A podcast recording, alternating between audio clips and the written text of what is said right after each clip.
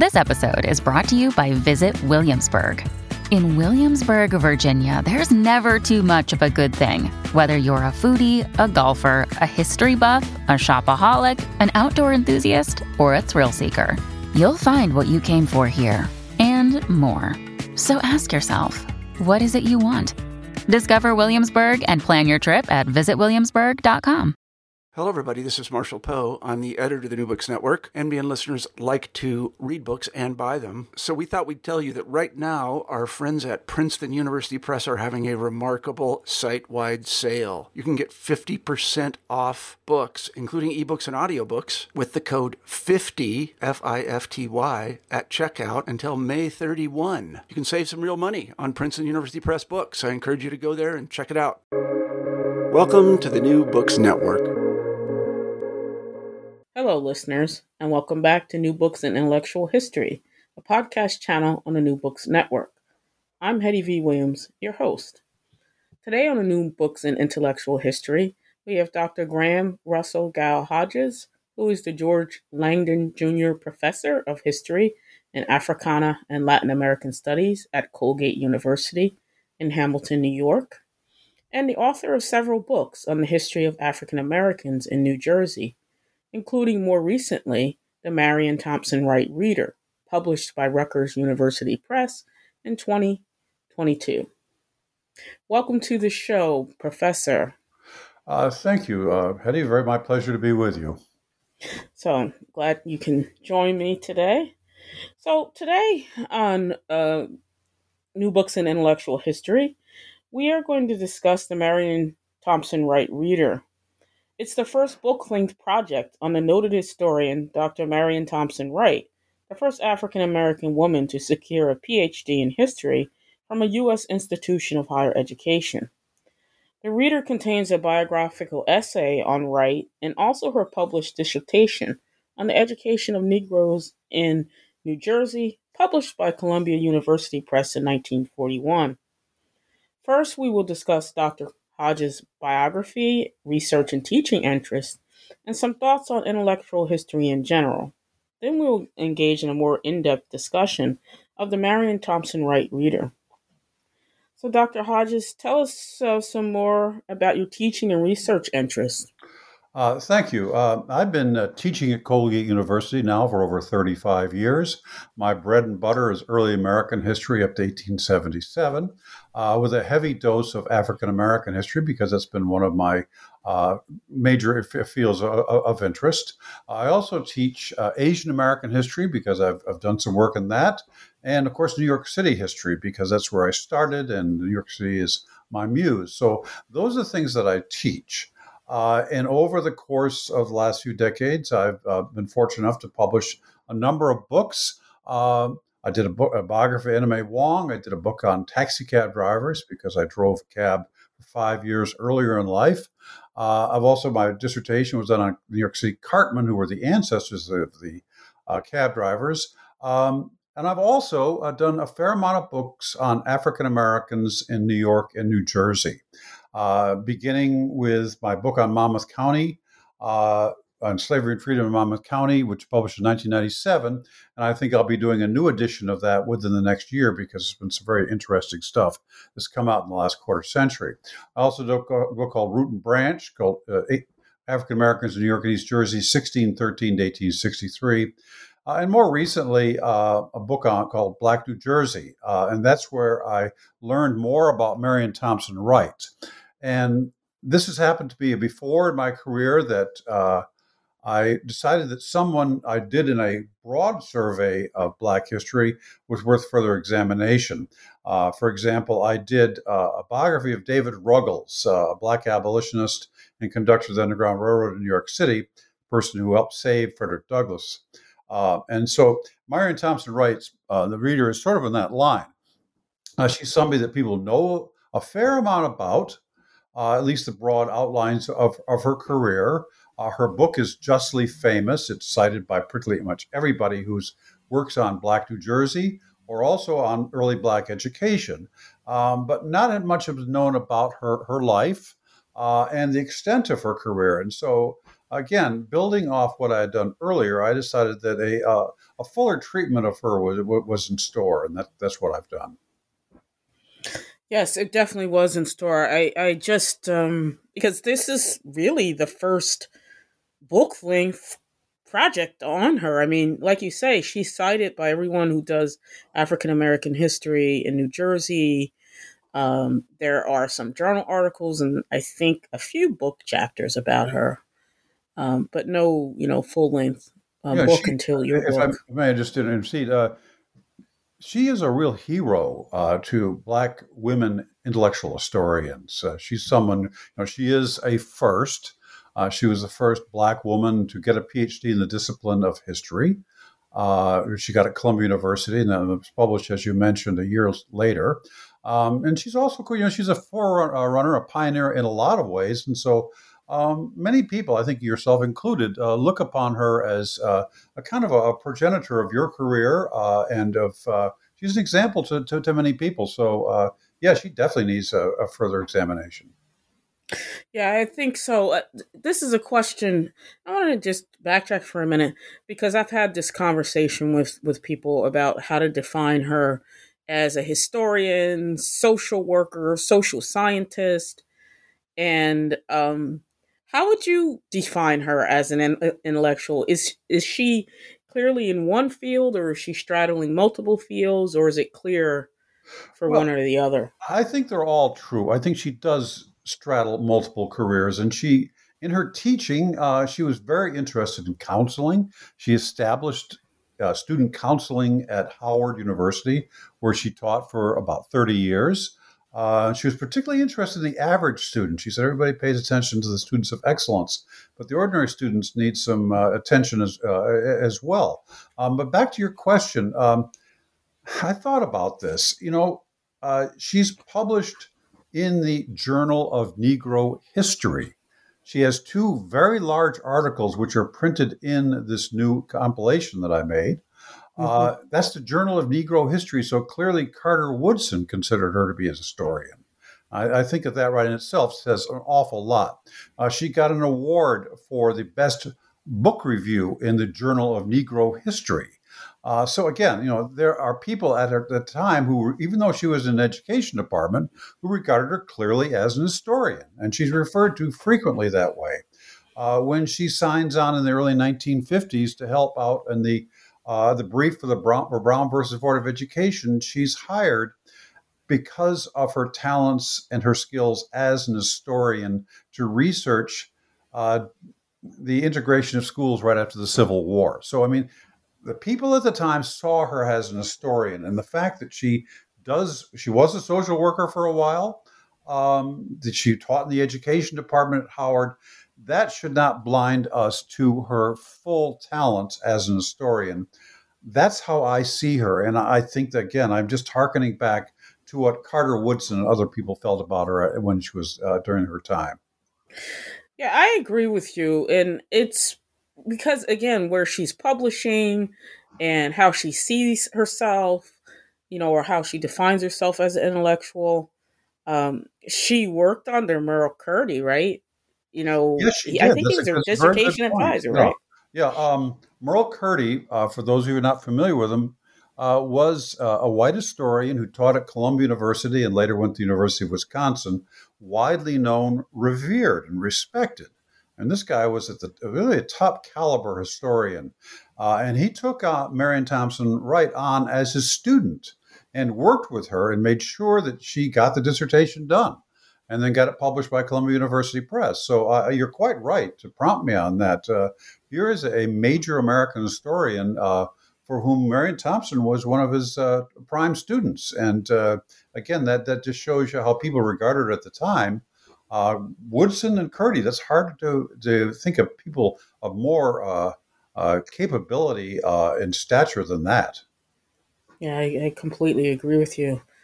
So let's talk about the book more directly. Uh, tell us about the structure and um, content of the book as a whole, and then we'll get into some more specific details. Sure. Um, the book is divided into really just two large sections. The, the first is a 75 page biography that I've uh, made of her. uh, both of her, her career as an academic and also her personal life of which there was a great deal of sadness. Uh, so that's the first part of the book. I also have an introduction which talks about her importance and some of the past work that's been done on her. Uh, then we go directly into her work because this is really what Rutgers wanted me to do. They really wanted me to get a kind of a one stop that everybody could get find, go and find very good work on Marion Thompson Wright. So uh, we have a modern uh, reprint of her book and I think I think they did a terrific job. I was really very impressed when I got the book and how that they take a 1940s font and transferred it flawlessly into our contemporary font. It's nice big lettering. We can it's easy to read, uh, and so we have the fullness of her book right within this compilation. Then I also wanted to have some of her articles, and so uh, there are a couple of articles in the Journal of Negro History, uh, one on New Jersey and uh, Negroes and laws, uh, uh, and the other one, um, which is on, on education again. Uh, and then following that, there's also another one on integration in New Jersey that she published. in the Journal of Negro Education. And this is important because she was the book review editor of the Journal of Negro Education for about 30 years. Uh, mm-hmm. And so, following that, I have a couple of her book reviews. Uh, she also did something called notes uh, for the Journal of Negro Education. And these are really interesting because they're kind of like review essays. Uh, sometimes it'd be as long as 10 or 15 pages uh, of recent books, pamphlets, uh, articles, whatever she felt was important within a particular kind of theme uh, and she published these things in the, the JNE. Uh, and it, to me, it was kind of amazing because she's doing this like once or twice a year. Uh, and these are really significant uh, uh, articles. And so there are a couple of those. Uh, and then finally, there is the encyclopedia entry that she did for an early encyclopedia of American women uh, and she did hers on Lucy Diggs Slowe. And Slowe was a very important person. She was the first dean of women at Howard University. Uh, she, Marion Thompson Wright, was a protege of hers. Uh, and she, Wright, like everyone else, uh, adored Lucy Diggs Slowe. Uh, supported her in her fights with Mordecai Johnson, who was the college president, and mourned her when she died early in 1937. So, at the towards the end of her career, Marion Thompson Wright and again, this speaks to her abilities as an historian, wanted to do a biography of Slowe. And so that last entry in there is this uh, two page encyclopedia entry on Slowe, which uh, remains uh, a very important document on her. Uh, it was superseded by a, biography that was done about 10 years ago by Carol Moody and others. Um, but basically, you know, this is a, a, very good piece on Slowe. And then finally, uh, the book contains a full chrono- chronological bibliography of everything that Marion Thompson Wright published. Uh, and this mm. can include uh, very famous articles in the Journal of Negro uh, History. Uh, she did things for her uh, for her sorority. Uh, she did things for, for for a variety of, of Quaker magazines. she did things in the New Jersey Herald. It's a, it, that's a full compilation or bibliography of, of, of her work. Uh, and so that's what's in there. There's also a lot of interesting photographs in the book of uh, uh, not only of her own work, but also of, of, Howard University, where she taught for 30 years, uh, and also of her, her personal life, of her family, her parents, her sisters, her sister, uh, uh, her, her son, and her daughter. To, to, give us a much fuller understanding of what Marion Thompson Wright was about. Yeah, so much needed, I think, and very. It's going to be very useful to scholars of not only New Jersey history, but I think the civil rights movement, Black women's intellectual history. Um, I think such a um, important text. Um, give us some more insight into Wright's personal biography, as you detail in your your um, biographical essay in the book. Let's start there.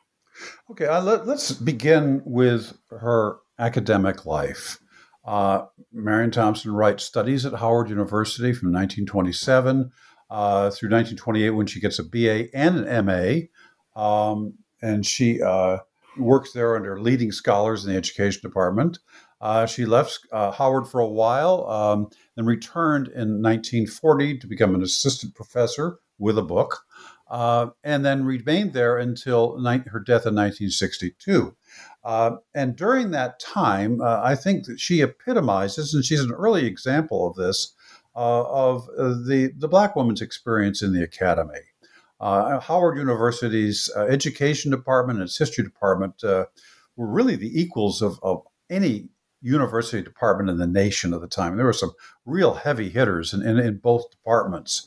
And so, you know, she was part of a an extraordinary academic environment uh, at Howard during the mid-century. Um, so, I mean, I do detail, you know, her progress or as an academic from assistant professor uh, to, to full, uh, the many committees that she served on, uh, her work as a counselor, her attendance at not only a black uh, academic uh, conventions, but also you know going to the American Historical Association and uh, and seeing W.E.B. Du Bois present the first panel on blacks that have been done about 30 years. This is 1940s, a very significant uh, moment. Um, and she continues to go to these kind of conferences. So as an academic, she lived the kind of full experience uh, that we all hope to enjoy. She wasn't happy with it which is hardly surprising. Academics are known to complain about things. Um, and she did feel slighted as a black woman, uh, that she did not get some of the, the benefits that her male counterparts did. But there's no question that she had a very full academic experience. Uh, that said, and this gets to the second part of what I uh, uh disclose in this biography, you know, she had uh, a life of, of, of tension and, and, and anguish and anxiety and that comes from uh, her early life, uh, events that continued to uh, uh resonate throughout uh, the rest of her, her, her life. And that is that when uh, Marion Thompson Wright was a teenager, she was an outstanding student at what was then called Newark High School, now called Barringer.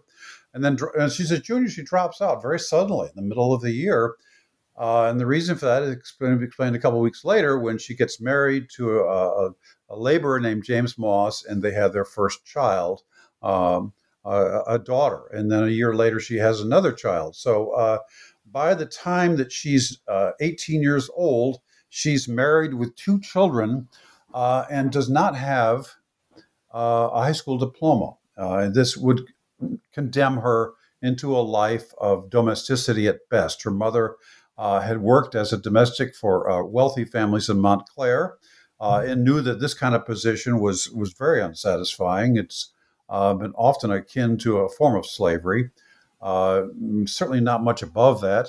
Uh, and that's what Marion Thompson Wright was facing that her life would be, at best, the same kind of drudgery that her mother and thousands of other black women were experiencing at the time. Very limited uh, tense, uh, having to be servile, uh, working for lesser wages. And uh, neither she or her mother wanted that for her. So she made a very dramatic decision uh, at the age of uh, 18, and that is she left her family. and she moved back with her mother first and eventually returned to high school, graduated in about a year and a half uh, as a distinguished student. She was they didn't have valedictorians there, but she was certainly close to the top of the students at how, uh, at uh, uh, Newark High School, and subsequently was admitted to Howard University uh, with a scholarship. And so she's one of uh, three black students at Newark High School who went on. And Newark High School at that time was really good. I mean, they, the ma- white male students routinely went to Princeton, Yale, the white women went to Wellesley, Smith, and those kind of places. Uh, mm-hmm. But Marion Thompson Wright wanted to go to Howard. The problem was this: is that Howard University at the time did not want to admit women with children or married women, and she was both.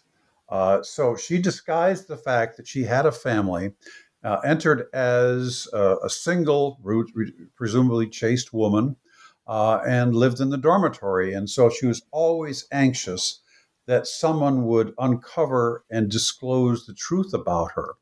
And given the mores at the time, had that occurred, she would have been expelled immediately. Uh, so she's always living with this deep worry that her life back in Newark will be uncovered. Uh, during this time, her husband contacted her, asked her to return. She refused. he subsequently uh, sued for divorce and got full custody of the children. And this is very unusual because uh, the default uh, position, I think, of American judges uh, is simply to, uh, in a divorce case, is to award the children to the, to the, the mother. And so, uh, for Marion Thompson Wright to be deprived of contact with her children uh, was a, a, a deeply damaging, wounding experience.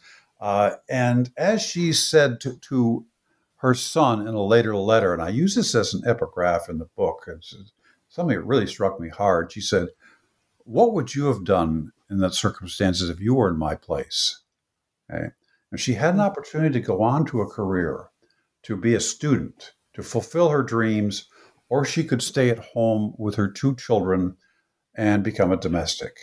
And she had an iron rod of ambition.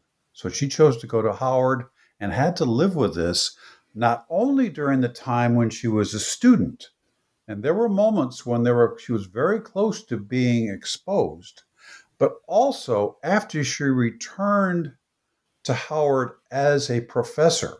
Because had Mordecai Johnson, the president of the university, found out about her deception, uh, she would have been uh, fired from her job immediately. Uh, so until the time of her death, uh, she uh, first refused to let anyone know about the children. Then, when the truth came out, her friends, and this includes people like Theodosia Daniel, who was basically her best friend.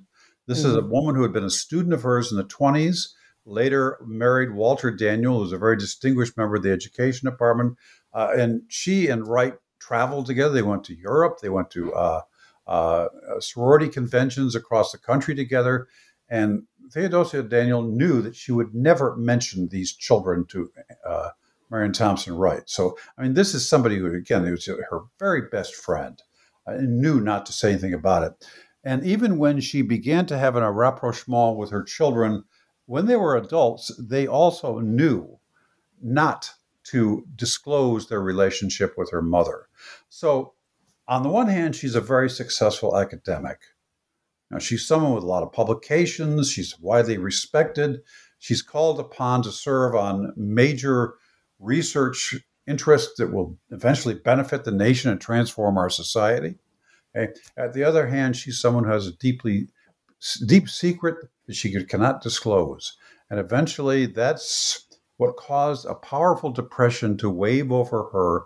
And she ended her own life at the age of, uh, of 61 uh, in 1962. So, I mean, this is a very sad uh, aspect about her, and I explore this very fully uh, uh in, the biography. That there was this this mutuality. On the one hand, there's this public success, uh, but there's this deep sadness, tragedy, uh, and powerful deception. So yeah, let's talk about that for a minute because I know, as I said, we there's no biography of her beyond this. This is the most extensive biography of her. This section in your book um, that exists, as as far as I'm aware, beyond you know a journal article or two. It is. I can tell you that I've I've looked at everything. Uh, I'm sorry, I interrupted. No, uh, so I was going to say because I've read, I, I've seen you know articles where individuals are kind of arguing around whether or not she took her own life, and that's controversial for some people, at least in more dated articles that I've read you know, this is going back a few years. Um, so I, why do you suppose? Because there's a there's a news article that is published and it describes, you know, how she was found. Yes. You know, by her two friends who came and yeah. found her. So why do you suppose there there was? Is it? Do you think it was a matter of not having the sources and the people that were writing these journal articles or book chapters just didn't have that information or is there something else at play here in terms of um, maybe a type of respectability politics? Uh, it's, it's possible uh, that that was a matter. I mean uh, suicide is never a pleasant subject. Um, and i don't think that there was any attempt at the time. Walter daniel did a wonderful tribute to her in the journal, journal of negro education the following year after her death. Uh, uh, and he indicated, I mean, he's the, one of the guys that, that, that found her in her car Um, she had ki- killed herself through uh, used uh, monoxide from her car. Uh, there was no doubt about this, uh, you know, at the time. Uh, so I, I, I, think, you know, and she didn't have any enemies in particular who would, you know, do, do her harm. I don't think there's ever been any suggestion of that. Right. Um, and she also had talked about this earlier. Um, she even talked about in a, a Sunday school class at uh, Plymouth Congregational Church that she wished she would uh, go to sleep and never wake up again. And this was very shocking to people.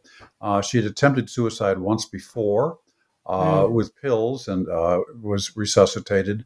Uh, so, they, you know, she did kill herself. and that's the, the harsh, bald fact about it. the tragedy, of course, is, you know, the deception that kept her um, from being what she really was, which is trying to be a loving mother, uh, at the same time having this uh, very demanding uh, and uh, successful career.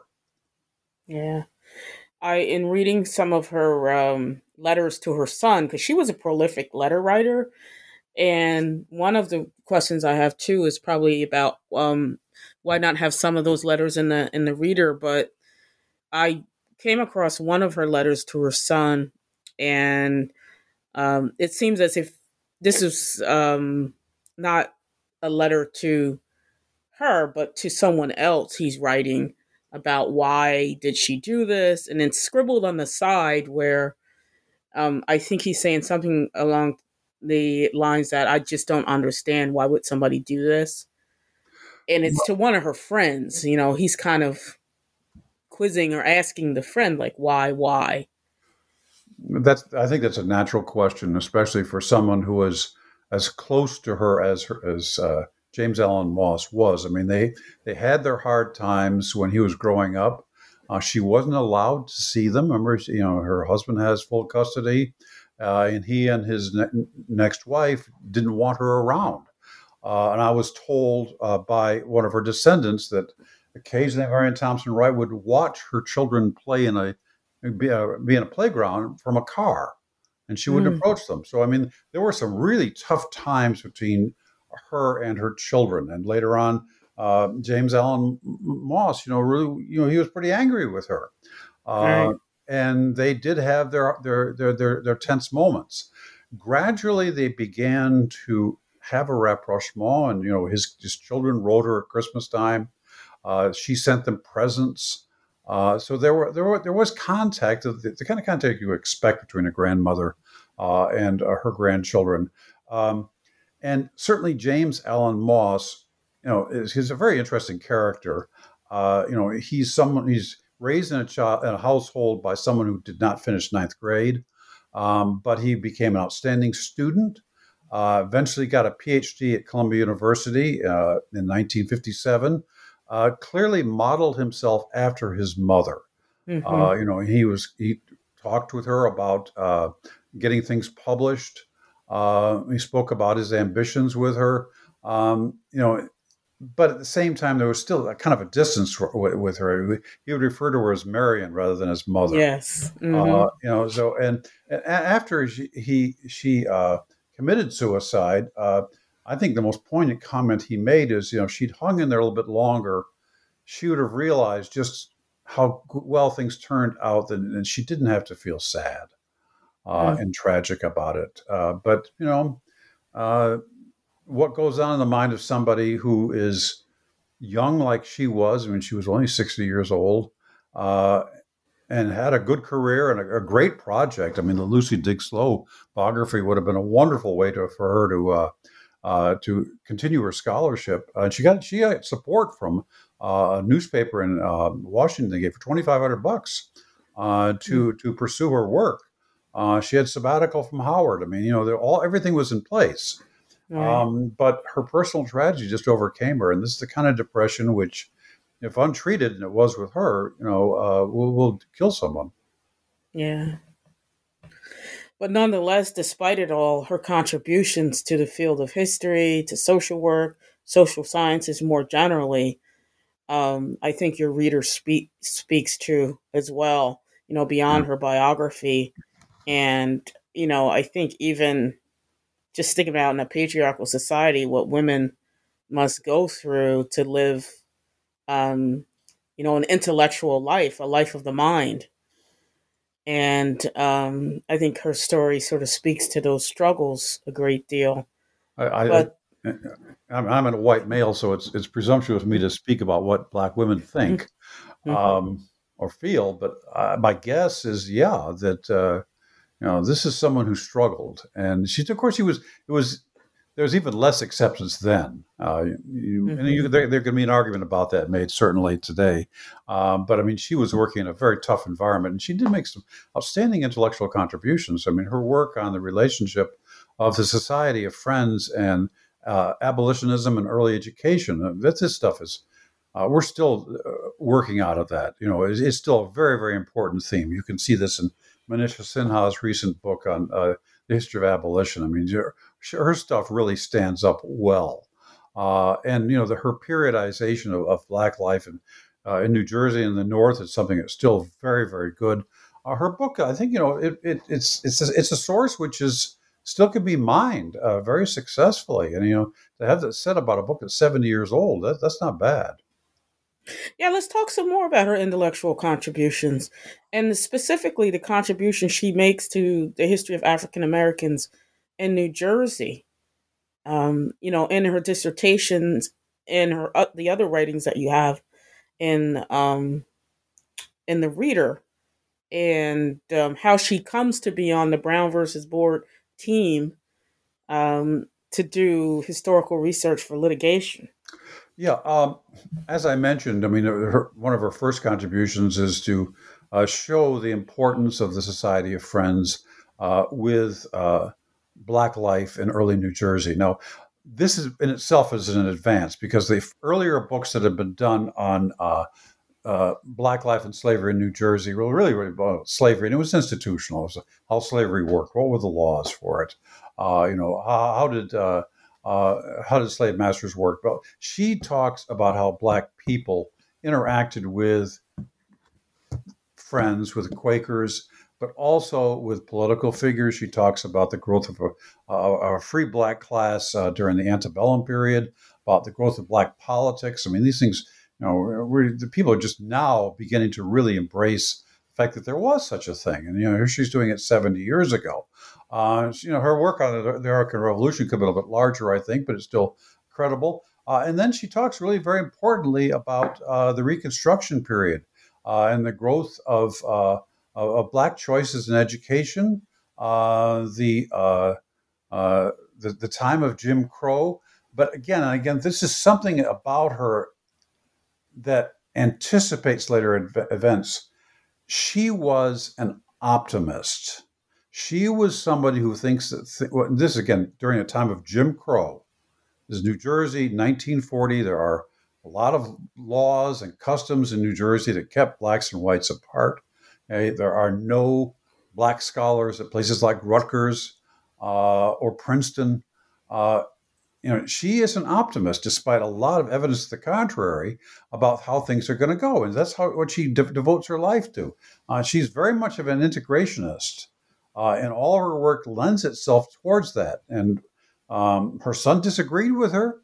Uh, he was much more pessimistic about how American life uh, would be, and he, you know, grew up during the 1950s, uh, 1960s, a very active Black Power guy.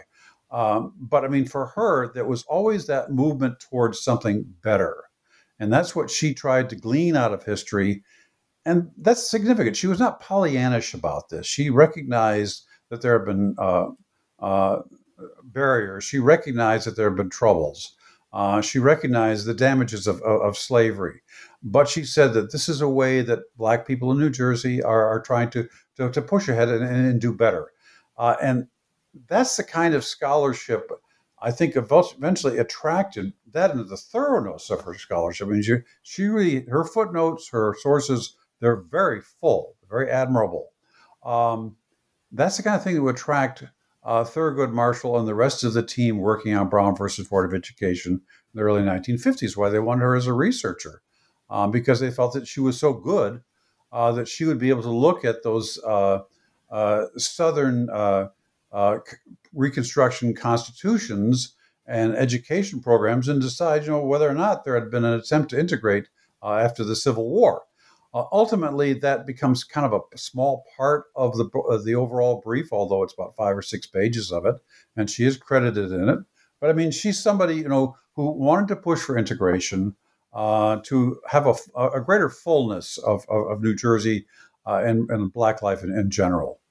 Yeah, talk to us a little bit uh, more about what's happening in terms of New Jersey in the 40s and the civil rights laws that are coming into place, but also the the Constitution, right? New Jersey Constitution in 47 and like she's right in the middle of all of that and and you know as she's doing her research. Can you, well, you tell know, us a little bit more about that well sure uh, new jersey was a very conservative state it's the last of the northern states to adapt gradual emancipation uh, in 1804, uh, there are still enslaved people, quasi slaves in the 1850s.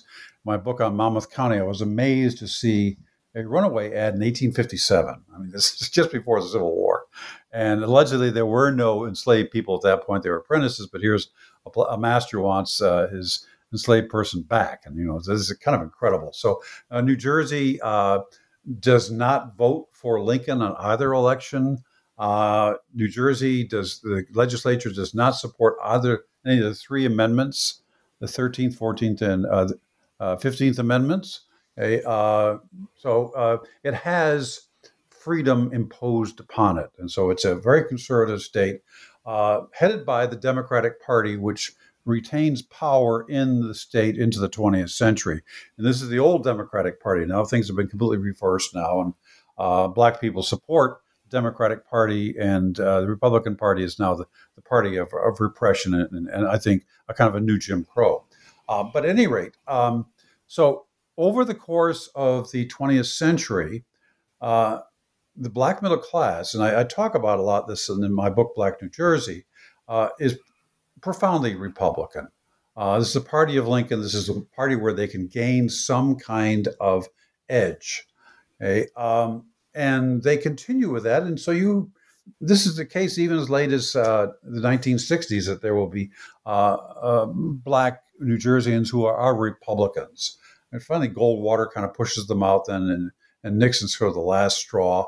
Um, but th- there's an, a milieu in which the Republican Party is is pro-black, uh, mm-hmm. and so to maintain that, uh, there are uh, lo- there's legislation put forth in the 40s uh, to give greater civil rights, uh, particularly in education, to African Americans.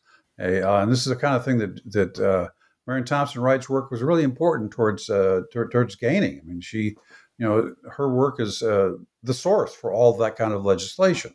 and so she is someone people look to for, for, for information on this. It's this New Jersey continues to be conservative. I mean, in case you can make an argument, it always has been. Mm-hmm. Certainly now there are more black mayors, and there we uh, have a lieutenant governor who's who's black, and Cory Booker, of course, a U.S. senator who's, as he put it a couple days ago, the fourth popularly elected black senator in our history.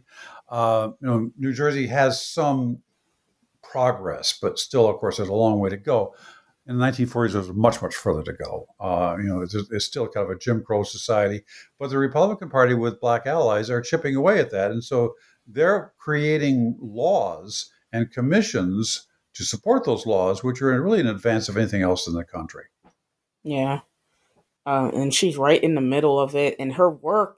The thing I think, you know, you say she's an optimist, but I think she sees in in a, in a many respects, her ideas being applied. In the case in Trenton, for instance, you know that's like three years after her uh, dissertation is published, in the NAACP lawyers in Trenton, and then the Hedgepeth Williams case. Like yes. she's able to see the the application of ideas in action, which probably would have gave her that you know enhanced her optimism yeah, I, I, agree with you. I mean, she she again, I said she's not Pollyanna. She's uh, right. someone who has an optimism which is undergirded with a very powerful understanding and uh, uh, depth of history. So yeah, I, that is kind of that's a good point you're making. That uh, the Hedgepeth case is an example where her ideas are beginning to put into practice, and that continues through the 18, 1940s. I mean, she's the person they call on uh, whenever they want further information on this. Uh, she's the, the great expert. Um, you know, it's it's kind of remarkable, and, and, and I, I, talk about this. You know, and she uh, she has an article uh, in uh, New Jersey Laws uh, published in the Journal of Negro History. W- the year that she won, the JNH also published articles by John Hope Franklin and Kenneth Stampp, both mm. of whom today are regarded as giants of American history. Okay? Uh, and certainly Franklin's textbook, which he publishes in 1946, and she and Wright were he and Wright were close friends. Uh, you know, this is something that's really important. But she was their peer during the 1940s. Uh, she had published important work that was recognized by people in her field. It's also, as I think you pointed out, uh, recognized by political and legal experts in New Jersey. She, she's called upon continually uh, as someone to provide uh, uh, information and testimony. Uh, she's a, a, significant figure, and uh, you know, I, I, hope I brought that out successfully in my biographical introduction. You know, this is somebody you know who, who really had a lot to say during her time. Yeah, I, I think you're absolutely right, and um, at least in her in her professional life, she had room to be optimistic and um, see her uh, ideas be um, applied, um, which is rare. I mean, for for a scholar, I, I think even now, you know, to see yeah. Um, that she's sought after and that she has a level of respect. Um, and I think, despite it all, um, she made these lasting contributions to African American history and the history of New Jersey women's history has she been able to complete that biography of Lucy Diggs Slowe, I think um, just would have been another um, area in which she was still, you know, um, making great contributions. I, I, think you're quite right. I mean, had she lived and finished that book uh, at the time, uh, it would have been a real pioneering work and, and Slowe, uh, for anybody in the audience doesn't know much about her, was a very significant figure at Howard and nationally among Black women uh, and within education generally. Uh, so it would have had that book would have made, made a big splash uh, had she finished it, uh, and probably would have if she don't. The rest of her family lived fairly long. Uh, you know, they lived quite significantly longer than she did. I think there was some longevity there. So, um, you know, she would have had uh, probably other things to do as well. And that's why it's a tragedy that her personal circumstances doomed her. Yeah. But yeah, I mean, uh, I think it's a very good point that that biography would have done a lot for her and for the rest of us. So, as we come to the conclusion of our show, what is next for you in terms of writing, research? Teaching? Yeah, well, I have I have a couple of things in the fire. I have a, a big book on the um, Black Flight in the Americas from 1500 to 1877, which I'm pecking away at. Uh, but right now, uh, I'm working on um, a memoir which includes chapters on my parents. Um, for those of you who don't know me, I'm an older father. Uh, my uh, my sons uh, will not be mature and interested in their family until I've left this world, probably. Uh, so it's important I get this down.